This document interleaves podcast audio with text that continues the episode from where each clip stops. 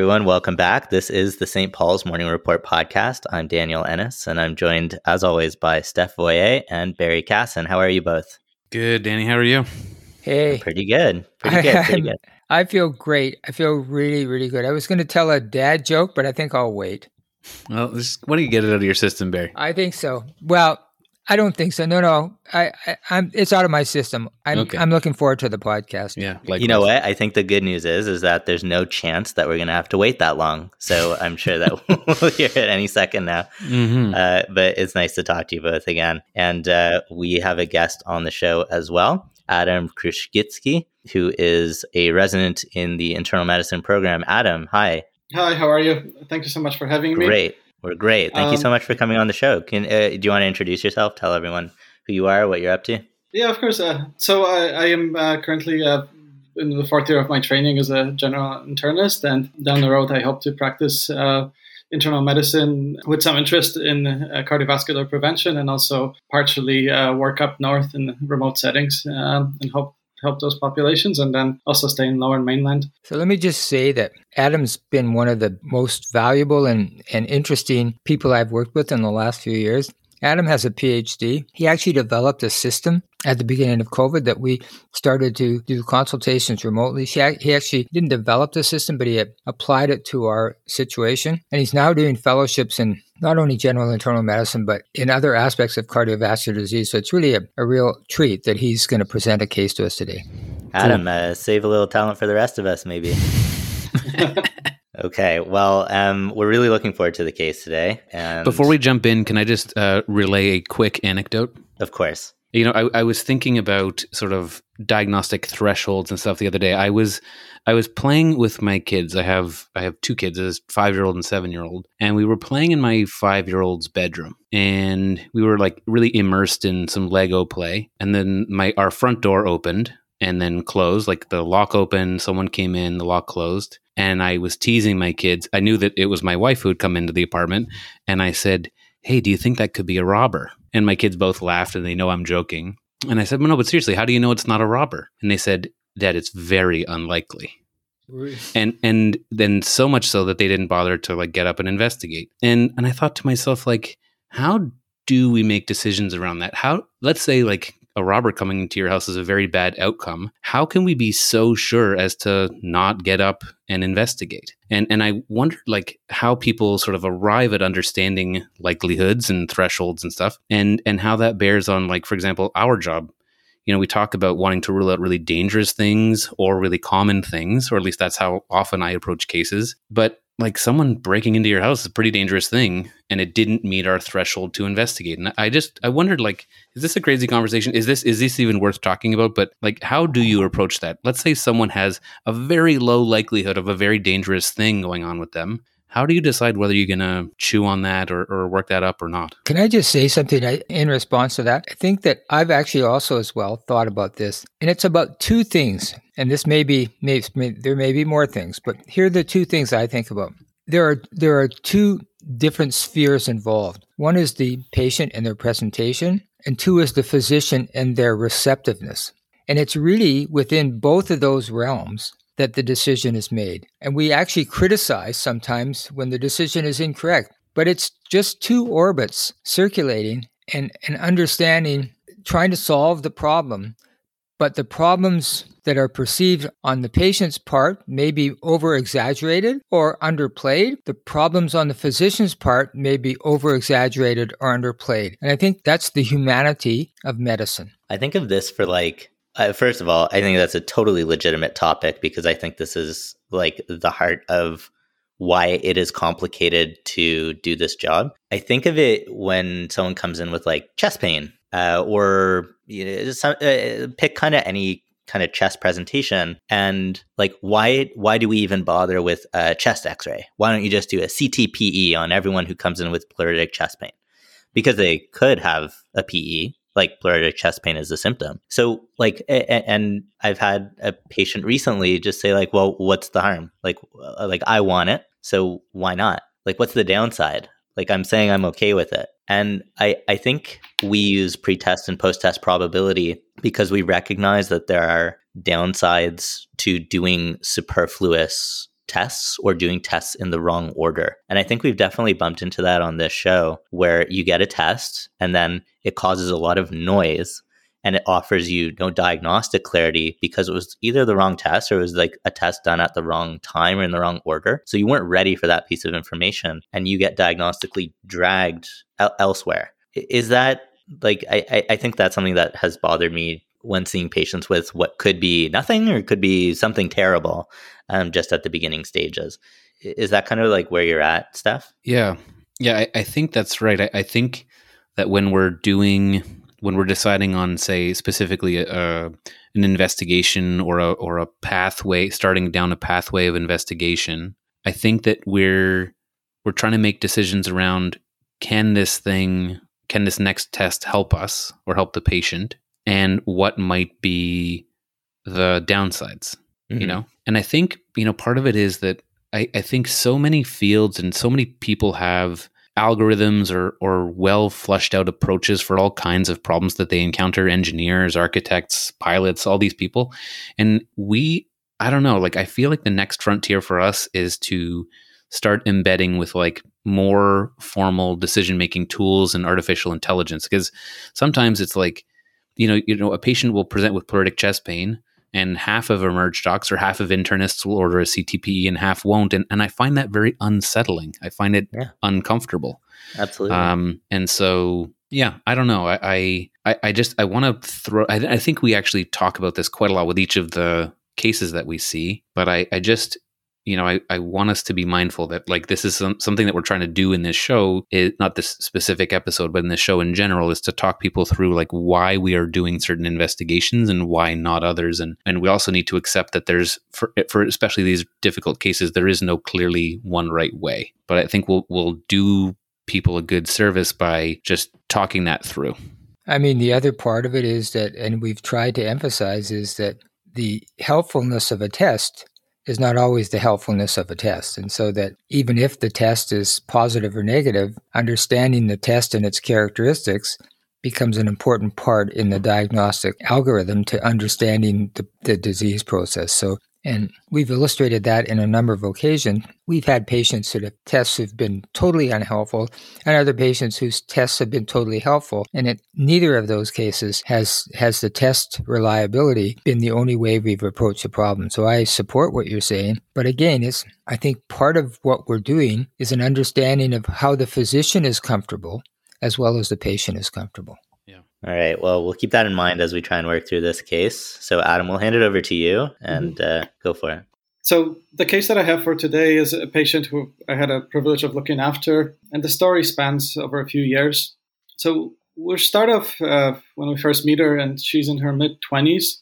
And uh, this is a woman who presents to the hospital with painless jaundice. She doesn't have any other symptoms. And uh, on the initial history, basically the only thing that we learn about her is that in the past she's had multifocal papillary carcinoma of the thyroid and she had her thyroid removed and now is on supplements and she had hemolytic anemia in the past. And lastly that she has recurrent cholelithiasis she's otherwise feeling well. And i was thinking that would be a good start uh, to the case and we can take it away from here. Mm-hmm. whoa. What's so funny there that was more that was, Here's somebody that played this game before. that was a more malevolent laugh than I was expecting. Yeah, jeez. okay, a little bit of sinister start to a case. All right, so so twenty something year old woman presenting with jaundice, and that's our uh, that's our starting point. that's the, that's the starting point. Yeah. yeah, and she's got these two jaundice things. She's got a history of hemolytic anemia remotely, which we don't have good history on, and she's got a history of gallstones, but now is presenting with painless jaundice, right? Yep, that's correct. So, I mean, you know, I, I think painless jaundice, I think, you know, we're going to talk about probably hemolytic anemia, just hyperbilirubinemia. And there's a whole sort of differential diagnosis for that. And hyperbilirubinemia on the basis of indirect hyperbilirubinemia from hemolysis or direct from liver disease. That's where I would start. And, and and you know and it's and it's you know sometimes when we do these cases I also will start with like the most kind of interesting and salient thing. So I don't know about you but in my mid 20s I'd never had a single medical thing happen to me. And this lady's already been diagnosed with papillary thyroid cancer hemolytic anemia and gallstones. And so I'm starting to wonder if these things, particularly because she's so young, could be related. I have no idea how they could be related right now, but that thought has at least crossed my mind. Yeah, that's a good thought. I, I was trying to, um, I was buying time by let, by staying quiet and letting you speak, and I was just thinking about like these these three things in the past medical history, and I'm not sure that I see it an obvious relationship between them as of yet. So yeah, I mean, I, I think the workup just as you've described. So mm-hmm. hemolysis versus something hepatobiliary. Yeah, and I would just say that I don't have. I actually hadn't even jumped to any of these things. My my biggest thought was the one that um, Steph mentioned is that you know in, by your mid twenties you have three significant medical problems. Mm-hmm which may or may not be related, but each of them has a consequence. So I'm kind of interested. I don't have any, I don't have a hypothesis. I, I mean, hemolytic anemia can lead to gallstones, of course, but I don't, this is just really unusual. But what do you guys typically do for your like hemolysis screening tests? Or how would you kind of decide whether this is hepatic or uh, extrahepatic hyperbilirubinemia? I mean, assuming it's first, assuming the bilirubin's high. Yeah, I would first confirm that. Like every right. now and then, you know, someone will come in with like carotenemia or something. You know, they're just eating tons of like like carrots or orange food, and I'd want to make sure that it's not that. I would I would just start by checking the lady's bilirubin. And did everyone learn about that diagnosis on Magic School Bus like I did? No, okay, just here. Me. This is this is fessing up. I will tell you how I learned about my that diagnosis. When I was starting out in practice, I ate carrots. I ate carrots for more for breakfast, for lunch, and for dinner, and I turned orange. Are you serious? I therefore showed um, orangeness and jaundice were not part of my description. It was carrots. Hmm. But you, you know, that you must have eaten a, lot of carrots, Barry. I ate a lot of carrots. The the, uh, the rabbits and I were in competition. Barry, uh, I've known Barry for a long time, and he never ceases to surprise me. Oh. every every few months, I learn some new nugget, and I'm just floored. And and uh, you know what? I get the feeling that he's holding, like he knows they're interesting stories, and just holds on to them and just yeah. waits for just like the perfect nonchalant moment to deploy them. Like, oh yeah, well I I once turned orange, and he waited for me to talk about Magic School Bus. He knew that was coming. He knew it. you know, so, so the, I get. I think the other comment I was going to make is, you know, I think we've talked many times here about Hickam's dictum and Occam's razor. You know, these these ideas that you know often the most likely explanation is the one that accounts for all the findings versus someone can have multiple ongoing coincident processes. And my own hypothesis, just like from being a curious person and a keen observer, is that the younger you are, the more likely you are to have an Occam's razor sort of diagnosis. And the older you are, the more likely it is to be Hickam's dictum. I can't prove that in any way, but that's how I often start thinking about these things. So, because what I, I said this already, because she's so young, I am definitely going to ask myself and honestly, like just do a good Google search on whether these things or how these things could be related. Mm-hmm. All right, Adam. So we'll, uh, we'll, we'll go from let here. you fill in some of those details for yeah. us. So, so, so, so we're actually gonna. So this is this is just the beginning of the case. So I, I will actually get uh, the answer for this part uh, pretty quickly, and then we'll move on to the other part, which becomes a little bit more challenging. So uh, we do those initial investigations, and we dig a little bit more into the history. And uh, she actually had spherocytes noted in the past on a blood smear. Uh, LDH comes back elevated, the interactive bilirubin is elevated, and uh, she's diagnosed with uh, most likely hemolytic anemia in the context of hereditary spherocytosis she gets admitted, and on the same admission, uh, she undergoes cholelithiasis and, uh, splenectomy, uh, as this is seen as a uh, mild crisis, which was thought to be precipitated by a viral infection. So, as she recovers, all of a sudden, she starts to develop left sided deficits. She gets weak, she develops tremors, and she also has some extraocular uh, movement deficits, which unfortunately I don't have the exact notes on, but that sort of happens in the next few days post-operatively. Whoa. And how far post-op was all this starting to develop? So, as far as I understand, it was it was within a couple of weeks or so. Okay. And was it all precipitous, like kind of all of these neurologic findings came on at once, or it was kind of a gradual creep of as, or, or progression of symptoms? As far as I understand, it was fluctuating in nature. So, but it all sort of happened over a span of a few days and then slowly, gradually improved. What you Was your her surname Wilson? no, no, no, I'm just wondering. no, no. All right, very elaborate. what are you getting? at? Well, I mean, some a patient who's got jaundice and progressive neurologic problems. Uh, so, i I mean, it's true that spherocytosis may cause the, the hemolysis, but hepatolenticular disease, and so a neurologic phenomena with someone who presents with jaundice at a young age may well be Wilson's disease. Mhm. No, that's a, that's a very good point. As far as I understand, at the time, ceruloplasmin was not sent, but eventually it was, and that was not the case. Mm-hmm. Steph, what uh, what's on your mind with this like this pattern here? Um, I mean, she's just, she's had sort of an you know again, it's hard to tell when things are related or unrelated, but but I I think of this as I'm at least starting to think of it as a post-operative complication, and so I would think about whether she might have had like a bacteremia and has something like a left-sided infectious lesion, you know, like new endocarditis or something like that. Although that's very quick, like she'd have to have had quite a, a bad septic event. Um, or I'd be thinking like, did she have a venous thromboembolic problem and she's got an interatrial shunt or something and and has popped a clot over to to her brain because they sound like focal deficits, you know. So Hmm. I, and and, and I don't see how I don't I don't immediately see how that's related to this spherocytosis. mhm. I wonder if like even like if we step back a little bit more, are we are we from the internal medicine side able to localize this deficit? Uh, and is this one location or multiple locations?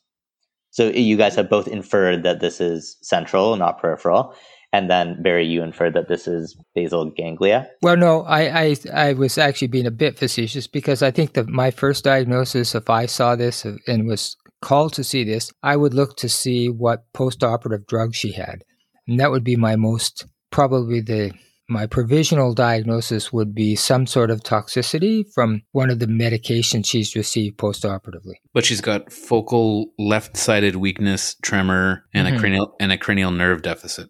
hmm So yeah, I think it's something deep. Okay, so I, I think we're probably all interested in in some brain imaging. hmm Yeah. CT, CTA being maybe our, our go to stroke Yep. protocol. Yep. Does that sound reasonable to, to you folks? So maybe we'd start there and then Yeah. then elaborate after. So to answer the question about the medications, as far as I understand, there wasn't anything that would immediately be connected to this. And then she undergoes imaging and she gets CTCA, and she also undergoes an MRI, and both of which are unremarkable. Over the next few days, the deficits slowly improve, and well enough that she's able to go home. A- Adam, can I just interrupt just for a second? I'm assuming that this is a healthy woman before she comes into hospital. Healthy, I suppose is wrong. She had three major problems, but I mean, she's well nourished person that comes into hospital. Yes. Yeah. Well, it's just that that I mean, that, is there any possibility she has thiamine deficiency for any reason, and we precipitated this? No. No. She she doesn't have in terms of Okay. uh, her sort of uh, social slash uh, other other history. There's there's nothing out of order in terms of uh, the race suspicion uh, for thiamine deficiency, nutritional deficiencies. Uh, she's otherwise well. Okay. Thanks. I find that So- very odd. CT, Yeah, no- CTA, MR, totally normal, but she had focal deficits and uh, tremor, which could very well be like cerebellar or basal ganglia. I find that a little, all a little odd. So just to kind of move to the next step, she gets discharged from hospital and uh, she undergoes uh, outpatient workup with the presumptive diagnosis of stroke, uh, as, as, as we sort of chatted about. In terms of her jaundice, that is mostly resolved and uh, she hasn't had any other issues. And uh, sort of in the course of uh, doing investigations outpatient, I just wanted to get your thoughts about just uh, in someone like this, what investigations you'd be thinking about, and just wanted to chat about different sort of etiologies of stroke that we would be thinking about in, in her. So the spherocytosis problem, like we think this is kind of sorted. It's done. We're not going to spend too much time thinking about that. I'd be reading about like what like can there be can stroke be a complication of spherocytosis although at the same time i'm not sure this was a stroke right she had an acute neurological event and mri even you know if this is a few years ago mri is a very very sensitive test so hmm I'm saying I'm thinking to myself, especially if she had a like an acute in hospital diffusion weighted MRI, that that's a like super duper sensitive test. So if that was negative, I'm saying to myself, this was an acute neurological event, not a stroke. And I can only think of a few things that cause an acute neurological event. I think it's it's stroke or TIA, it's migraine, or it's seizure you know, and that's one of the nice things about finding finding an acute neurological event, especially, a, a, focal one. So you know, I realize there can be like demyelinating lesions as well, but again, that would have been found on a on an MRI. So you know, I'd be wondering if this was a, a seizure or a migraine. Is that wrong? Is that a, is that am I thinking about that wrong or? I don't think you're thinking about it wrong, but I would think about it a, just a bit differently. In a, in a a young woman that presents with an acute neurologic event with no antecedent issues, I would think of uh, an STD, syphilis, as one of the. I mean, it sounds that sounds pejorative in some senses, but that was, and I don't, I couldn't fit in the other things, but and in the transient nature, I guess it's it's possible. But those, that's kind of where I would go, where there she has a vascular lesion that's causing this problem. Well, let's say she had syphilis you wouldn't see you don't and and that presentation the left-sided weakness and the cranial nerve deficit you'd expect to see a normal mri you know what? I'd have to i don't know that. I, I the answer that i think you're looking for is no but i don't know that. Uh, I, I think i would at least i would probably ask for a second read of the mri um, by a neuroradiologist if it wasn't already read by one because i think you know we talked about this before that even within what we what we perceive as a narrow specialty. We're like, oh, radiology, like they all look at all the different kinds of pictures. Like it's so subspecialized, and being able to tell that someone's had an acute stroke or a very small stroke or an MRI that's done too, like very early, um, they are sensitive tests, uh, like like Steph said. But I think we have to kind of like respect the complexity of the interpretation. And so I would probably ask a, a neuroradiologist like is this a perfectly normal mri because the deficits really point somewhere in the brain. Like there was something definitely wrong and uh, it, it's just hard to believe that it, like we really expected to see something. So i think i would start there with my review. And and also ask the question did i do these tests too early? Do we need to repeat an mri in a month to to see if there's evolution um, into something else? So those would be and, things on my mind and again, I guess the just jumping to the etiology and not to the uh, the inconclusive observation, but ass- assigning this to a, an acute neurologic problem in a young woman who's got three diseases already. Why don't we give her a number four and give her atrial And uh, that would, I mean, why not pile it on? Sure. So we're going to do like an echo and the uh, the Holter. That's unlikely gonna unlikely to find anything. But, you know, this is this uh, is like. Things this is like well, the issue that I brought up before we even heard about the case. You know, like so sure, like let's say she's let's imagine that this this lady could theoretically have a myxoma, but again, if if she did, then the the mechanism there is that she's having a stroke, right?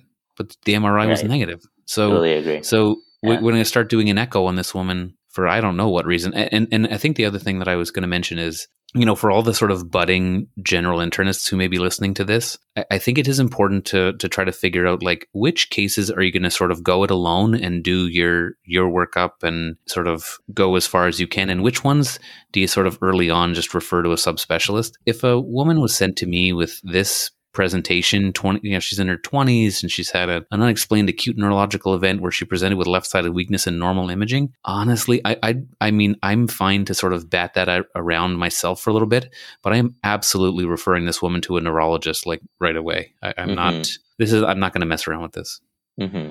Absolutely. But I don't think you'd mess around. I mean, I, I agree with you that I think a lot of people would, you'd want a lot of people be involved. There's a lot at stake. She's young. She's got a variety of different diseases. But I don't think if, if I'm the neurologist, what am I going to say differently than when you're going to say? That's why you need to ask the neurologist. Yeah, I, I don't, don't, know. know. I have I no I don't know what they're going to say. Yeah. All right.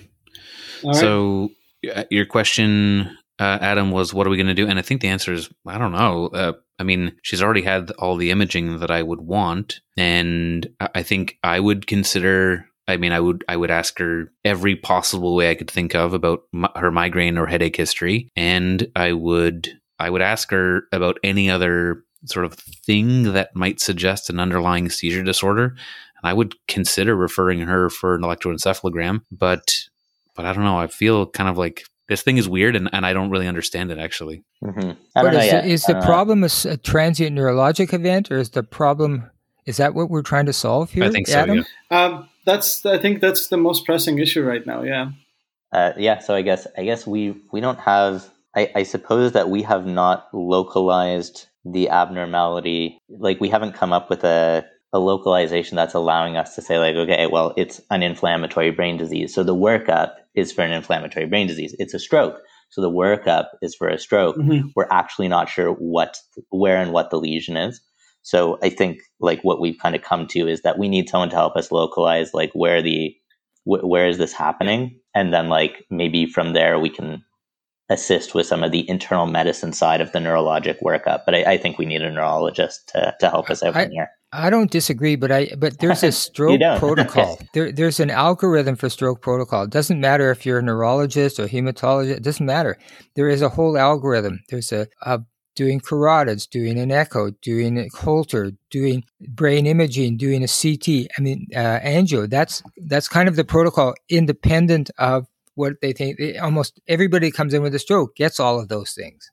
But but the but the point I was making is we have not diagnosed a stroke. No. So so the problem is that we don't even know what the lesion is yet, mm-hmm. and so we can't figure out what the workup is if we haven't localized anything at all. So I think that the the reason we're enlisting a neurologist here is not because general internists don't know how um, to reasonably work up uh, or manage strokes, but that we we actually don't know what the neurologic diagnosis or even area is yet. So that if, that was, that is my point. If she came in with amblyopia or if she came in with hemiparesis that lasted uh, half a day, we call it a TIA. Not if she had an acute a, negative diffusion weighted MRI. Yeah, we, we've done a sensitive test, so now we are we are going to have to ask a neurologist or stroke neurologist, like, okay, does this could could you call this a TIA, even with a negative MRI, given this history? So I think, well, okay, how about this? I'm going to get a neurologist opinion, and Barry, you can do your your thing uh, separately. All right, Adam. So w- what happens next? So so things so, sort of go quiescent for a little while. So so just to answer some of the questions and and uh, that and uh, issues that came up in the discussion. So infectious workup is negative. So so it's been sent and uh, all the uh, viral testing, uh, bacterial testing, uh, syphilis, all that's ruled out. Adam, this is on an LP. No, that, that was a serology test. but okay, it, this is sort of spanning over. Now we're moving, kind of accelerating time a little bit over the next three four years. She has been seen by neurology, she did have a fairly extensive uh, workup for the stroke. So she had an echo, which was normal.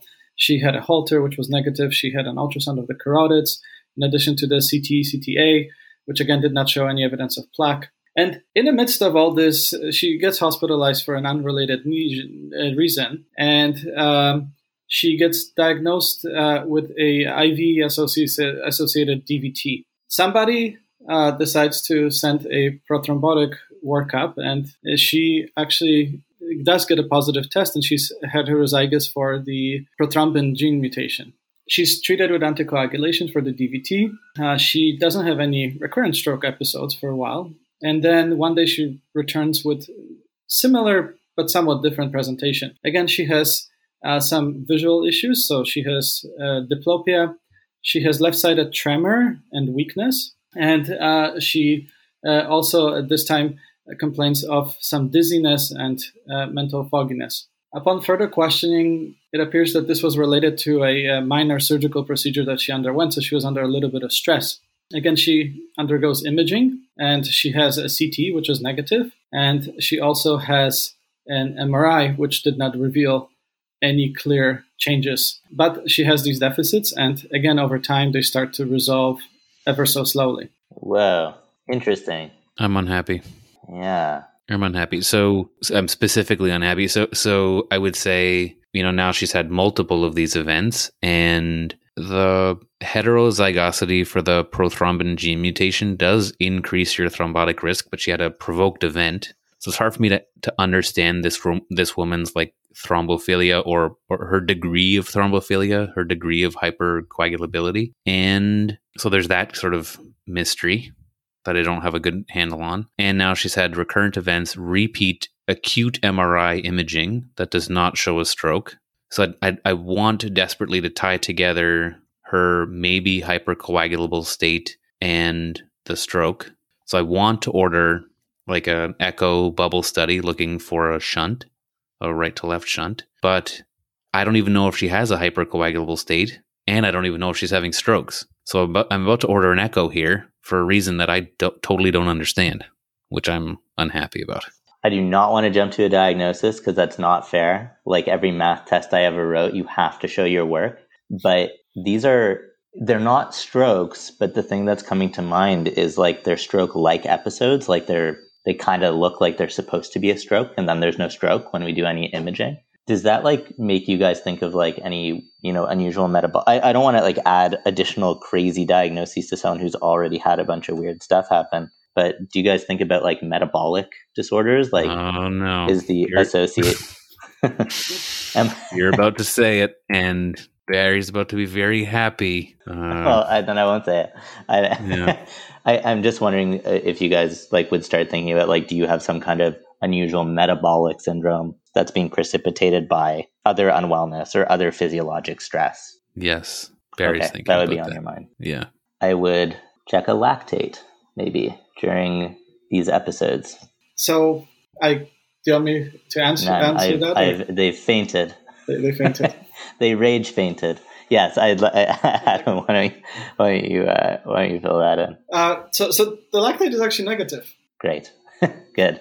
It would have been too silly. um, so no, the lactate is negative, and to kind of add more to the story, so again, she starts to recover and, and she gets better, but now she requires rehabilitation. Oh. As she's getting better and better, another episodes happen, and another episode happens. Each time imaging has mm. been negative, she does actually get an echo with a bubble study, and it does show a PFO. She gets put on Plavix. Oh no! In hopes of preventing these episodes, but they keep happening. I'll just close that thing, and, and then you'll just just get it closed, and then you'll know the answer do you, like Steph to that point? Like, do you feel like okay, like you've had so many of these episodes?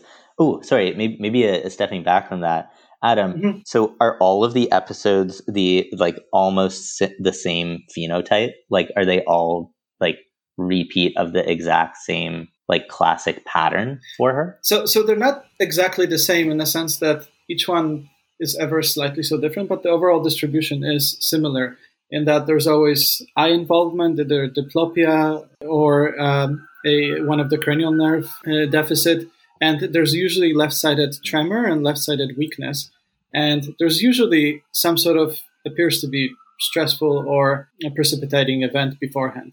Did did anyone do an EEG uh, and a sleep deprived EEG on her? So she had an EEG and that was normal. Both both sleep deprived and not. Uh, do you know what? To be honest, the sleep deprived I don't know for sure, but she, as far as I understand, she was worked up with the question of whether this could be seizures, and also with the question of what was what what you guys brought up before, which was the hemiplegic migraines, and it was felt at the time that this is not the most likely cause. She does get referred to a metabolic clinic for further workup mm-hmm. because it's it is starting to have this sort of uh, this sort of uh, kind of gestalt to it, and uh, she does get some workup done.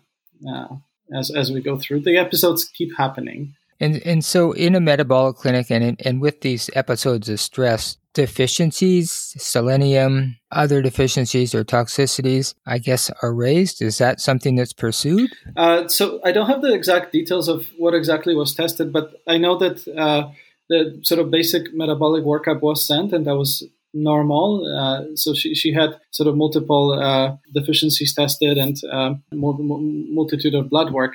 And she also had some genetic testing sent. Maybe before we go further, Danny, do you just want to tell people what this this metabolic syndrome is that you're that you're interested uh, in? I, I can only like fake describe it, but th- there is a disorder called MELAS, which is, mm-hmm. geez, metabolic encephalopathy, mitochondrial with... encephalopathy okay. with lactic yeah. acidosis and stroke-like episodes. Yeah, MELAS. MELAS syndrome. So, mm. like, and one of the characteristics uh, was is the lactic acidosis. And, mm-hmm. anyways, it, it, obviously, I don't know a lot about the diagnosis. I didn't even know what MELAS stood for. But, but maybe like the the learning point there is if what you know is what a stroke looks like and you're looking at something and you're like, this looks just like a stroke, or you feel like you can localize the lesion, even though in this case, I actually don't think this was a lesion localizing to a single location. I think it was localizing to a couple different locations, as far as I can tell. You had like extraocular movement deficits, you had tremor, you had hemiparesis, or not hemiplegia quite, but, but weakness down one side. I think that the point is that you look at it and you say, I'm seeing things that should be a stroke. I'm doing a good test for that, and it's coming back negative.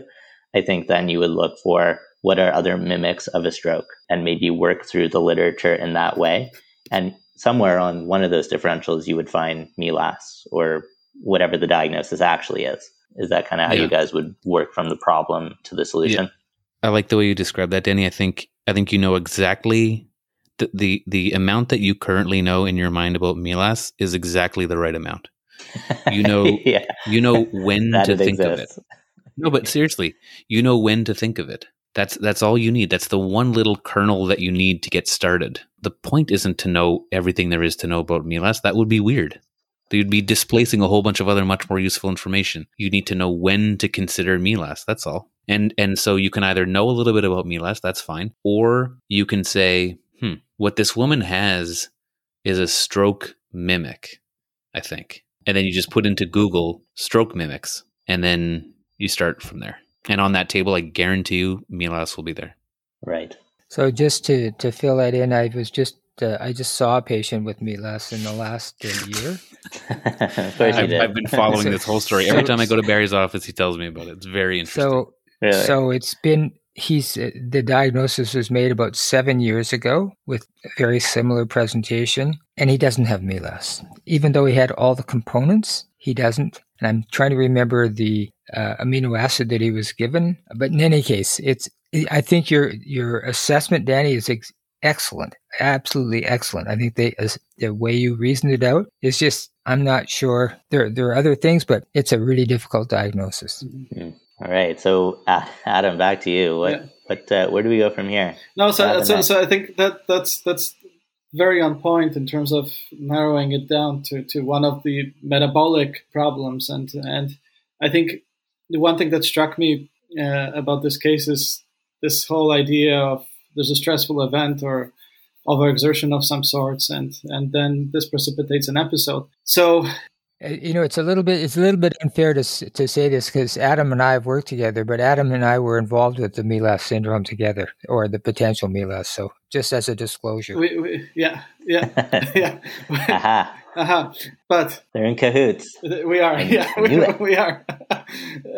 but uh, to kind of kind of uh, move the case along, so these episodes keep happening, and and uh, she sort of gets to this steady state uh, where uh, she's not getting necessarily better. She's not getting worse. But with each episode, there's a pretty prolonged period of trying to convalescence again, and, and sort of sort of no solution uh, yet. Uh, but the genetic testing does come back with a possible diagnosis, and I don't know if you guys want to. I should just just kind of talk about that, or, or, or we should take a stab at it again. And oh, Adam, oh, Adam, yeah. I, I I think I. Uh, I think I've said everything that I know about uh, about the topic, yeah. so I, I, have nothing to add. She's got guys? a genetic syndrome. A genetic syndrome. Does it have? Uh, no. You know what? I'm I'm going to say something dumb. I just I've I've wondered this whole time. Does it have anything to do with the papillary thyroid carcinoma? But uh, again, that doesn't fit for mm-hmm. for for what I know about sort of stroke mimics. I was going to say like, does she have you know like multiple endocrine neoplasia? But again, no. Like she doesn't have the right kind of thyroid carcinoma carcinoma ostensibly. Okay, let's hear it, Adam. So, so just before you go yeah. there, Adam, I'll just I'll just commit myself to, to two nostrils above the water. I have uh, no idea. I'm it's I'm in survival mode. no, so so I, I think at that point, like uh, you know, we're getting into to really the, the the the truly rare, and it actually gets even rarer than rare. So so she does get the genetic testing sent, and and uh, it comes like positive for mutations uh, that are responsible for Leber hereditary optic neuropathy, which is a okay, yeah, which is a mitochondrial disorder which affects the uh, NADH uh, production in the cell or NAD production. So it affects the NADH dehydrogenase in the mitochondria and uh, it causes mitochondrial dysfunction. The interesting part about it that it, her presentation doesn't exactly fit with Leber hereditary optic neuropathy, but there is a syndrome which is called Leber hereditary optic neuropathy plus, which which is characterized uh, by neurological changes that don't classically fit the mostly uh, ocular and uh, eye involvement of, of the former one. So that's basically the, the diagnosis that was, that was made, and that's the diagnosis that uh, uh, she is living with and uh, coping with. The few interesting things about this is, is that there is question whether there's an overlap with MELAS, although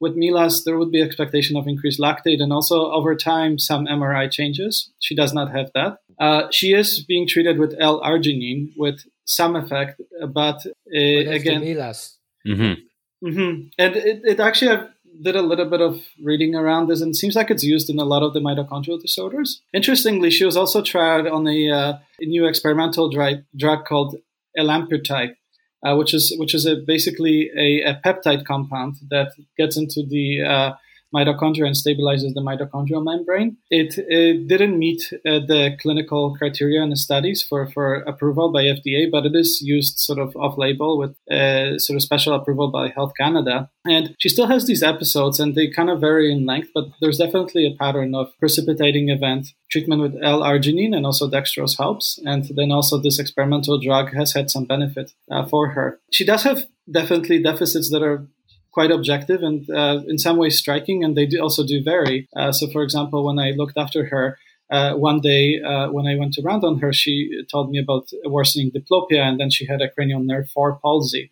It was very apparent, which next day slowly dissipated in addition to the other deficits. So, so it is a real thing, and it, it's sort of a, a, chronic diagnosis that she's been living with. And uh, the interesting part is, to me, is is, is whether these other diagnoses uh, are related or not. And I, have done reading around it, and I, wasn't able to put it together. So, but that's the kind of um, the conclusion to the case, if you will. Wow. And the pathophysiology, Adam, of these transient and but definite neurologic events is is specific deficiency in these areas or seizure what's what is what's causing these neurologic abnormalities so i don't think we know uh, that's that's the, the the answer the the idea is that there's some sort of so in the Leber hereditary optic neuropathy, the, the canonical sort of presentation, people oftentimes would develop vision loss, and that has been related to basically accumulation of reactive uh, oxygen species in apoptosis in the uh, retinal ganglion cells. In the uh, hereditary uh, optic neuropathy plus, which which also involves other uh, uh, neurons and other other neurological territories, it's not as clear, and I wasn't really able to find much about that. But uh, the idea is that uh, it is some form of mitochondrial disease that, that basically causes malfunction, and this is not necessarily seen on on imaging, but in some cases can also see be seen as demyelination. So wow. And so Adam, it's a hereditary neuropathy. Did anyone else in the family have it? So apparently, like so, so this is I know from the notes, uh, uh, but it looks like there's been other people who have the gene, but the penetrance of the gene is actually not that strong. So only about 10 to 20 percent of women, uh, for example, will develop symptoms. So there is other people in the family who may have that gene, but as far as I understand, everybody is doing well. Hmm. Whoa! Wow! Boy, oh boy! It, it, it's this kind of case that uh, makes me feel kind of happy that there's really smart people who are who know about these really esoteric, unusual diagnoses who can take care of these folks because um, that's a that's a tricky one. But I, I actually think what uh, you and Steph said is very good. I think that uh, I think that uh, if you looked at people that present this way, probably ninety nine percent of the people with presentations like this, you would have made a diagnosis on, and uh, you both felt that we were both disappointed and and and uh, surprised when there was no anatomic lesion. And I think the message that I would take is for myself is that these are real events with no anatomic lesion, with no seizures, uh, and no headache associated. So the idea that a metabolic, I don't know that I'd come to the genetic part, but a metabolic process was happening much like hepatic encephalopathy. We don't actually, when we see hepatic encephalopathy, because we have some sort of way of assessing it and and and dealing with it and understanding it, we don't get that alarmed when it gets better. Mm-hmm. But in this situation, where there's such an unusual presentation and none of the antecedent parts to metabolic to hepatic encephalopathy, I, I, think if we thought about it, and if we saw enough of this, this would be kind of a similar situation. So I think it's, I think you guys did great. I, I think I was, I was a few steps behind, but well, thank nice. you, Barry. We, we weren't fishing for that, but uh, it's nice to be recognized. Thank you. You know, all I was going to say is it, it, makes me extra sad that the oral exams were canceled this year. This was going to be a case on the oral exam for the Royal College. yeah, right. Was the point of the oral exam well, to make everyone cry? No, no. I mean, this is a very common condition. It's the kind. This is the kind of excellence that the Royal College is looking for. So, so oh, yeah, you know, yeah, I'm, a little, I'm, a little, sad, but uh, well, at least we got to to talk about it here. Yeah, next it's a year. great presentation, Adam. Thank you. Yeah, Adam. Thank you so much. That is a that is a wonky case. Yeah, um, great. Thanks for bringing that to us. Yeah, first. But as I say, I think that wonkiness is the fact that we didn't know how to spell it or even probably understand it and knew it beforehand. But we were in the realm of making the provisional understanding of what was happening. And I like that. Yeah. I suppose using the tools that you have, even if it's to negatively diagnose something, is is still a way to ultimately move your diagnostic needle or, or like process forward or or in one direction. So you don't have to know every single thing about a topic, but you do have to know something about something. Like, okay, you don't know everything about the brain, but you know a little bit about strokes. And so maybe we got there by negative diagnosis rather than positive. Um, and, so and Adam, just to question you, um, of, of, all the physicians, and I'm sure there were multiple physicians that were involved, which of the category of physicians moved, as Danny said, moved the needle forward to think about investigating this this in this way? So I think it was both. It was a looking through uh, everything that happened, it seems to be a collaboration between internal medicine and neurology. Uh, but internal medicine seems to play have played quite a big role in it as well. So I think it's it's that's that's one thing I, I, I like. I, I, think you guys alluded. I love about the specialty is that you don't always know, but you kind of know the direction to go. And I think a lot of times that is actually what was needed. And uh, at least at this point, there's some sort of working diagnosis, even though we don't have a solution, which sometimes happens. But I think I, I think uh, it was a joint effort. It seems like, but internists definitely played a big role. Good, thank you. Thank you. Thanks so Thanks, much, Adam. Thank you very much. All right, everyone. We'll catch you next time in a couple of weeks with our our next episode. Bye for now. Thanks. Good night. Bye.